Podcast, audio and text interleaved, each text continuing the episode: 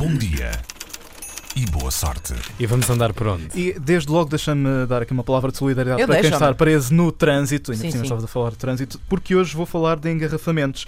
E não fazia ideia que isto era possível, mas a verdade é que o Google, afinal, não sabe tudo o que se passa. Pro- prova disso. Ah. Sei do que falas, sei do que falas. Prova disso é um trabalho feito por um artista alemão que, segundo o jornal Guardian, Simon Weckert conseguiu criar um engarrafamento numa das principais pontes de Berlim usando apenas um carrinho de mão com 99 telemóveis com o Google Maps aberto. Engarrafamento esse. Repete. Diz outra vez. Portanto, eh, há aqui um artista que conseguiu criar um engarrafamento Sim. Com eh, a andar a pé com um carrinho de mão com 99 telemóveis ligados Adoro. com o Google Maps lá dentro. Engarrafamento esse que mais ninguém viu, a não ser precisamente a aplicação de mapas da Google.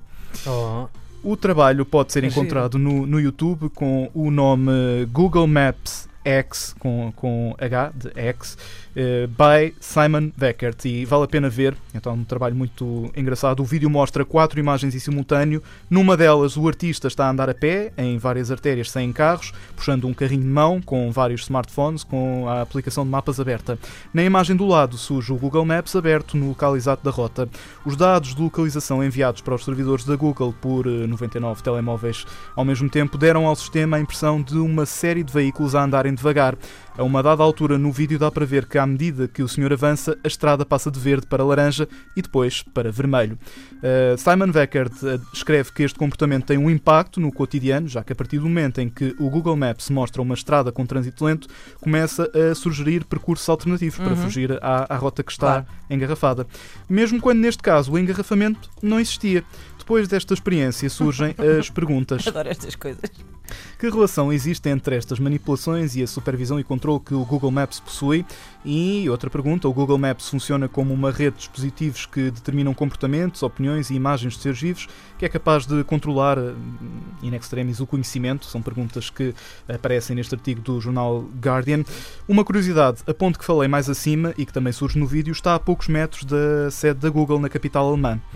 Um porta-voz da empresa já disse que adoram ver, na Google, adoram ver esta, estas, estes, estes rasgos de criatividade, seja de carro, de carrinho de mão ou até de camelo, já que é uma ajuda para melhorar o algoritmo do Maps.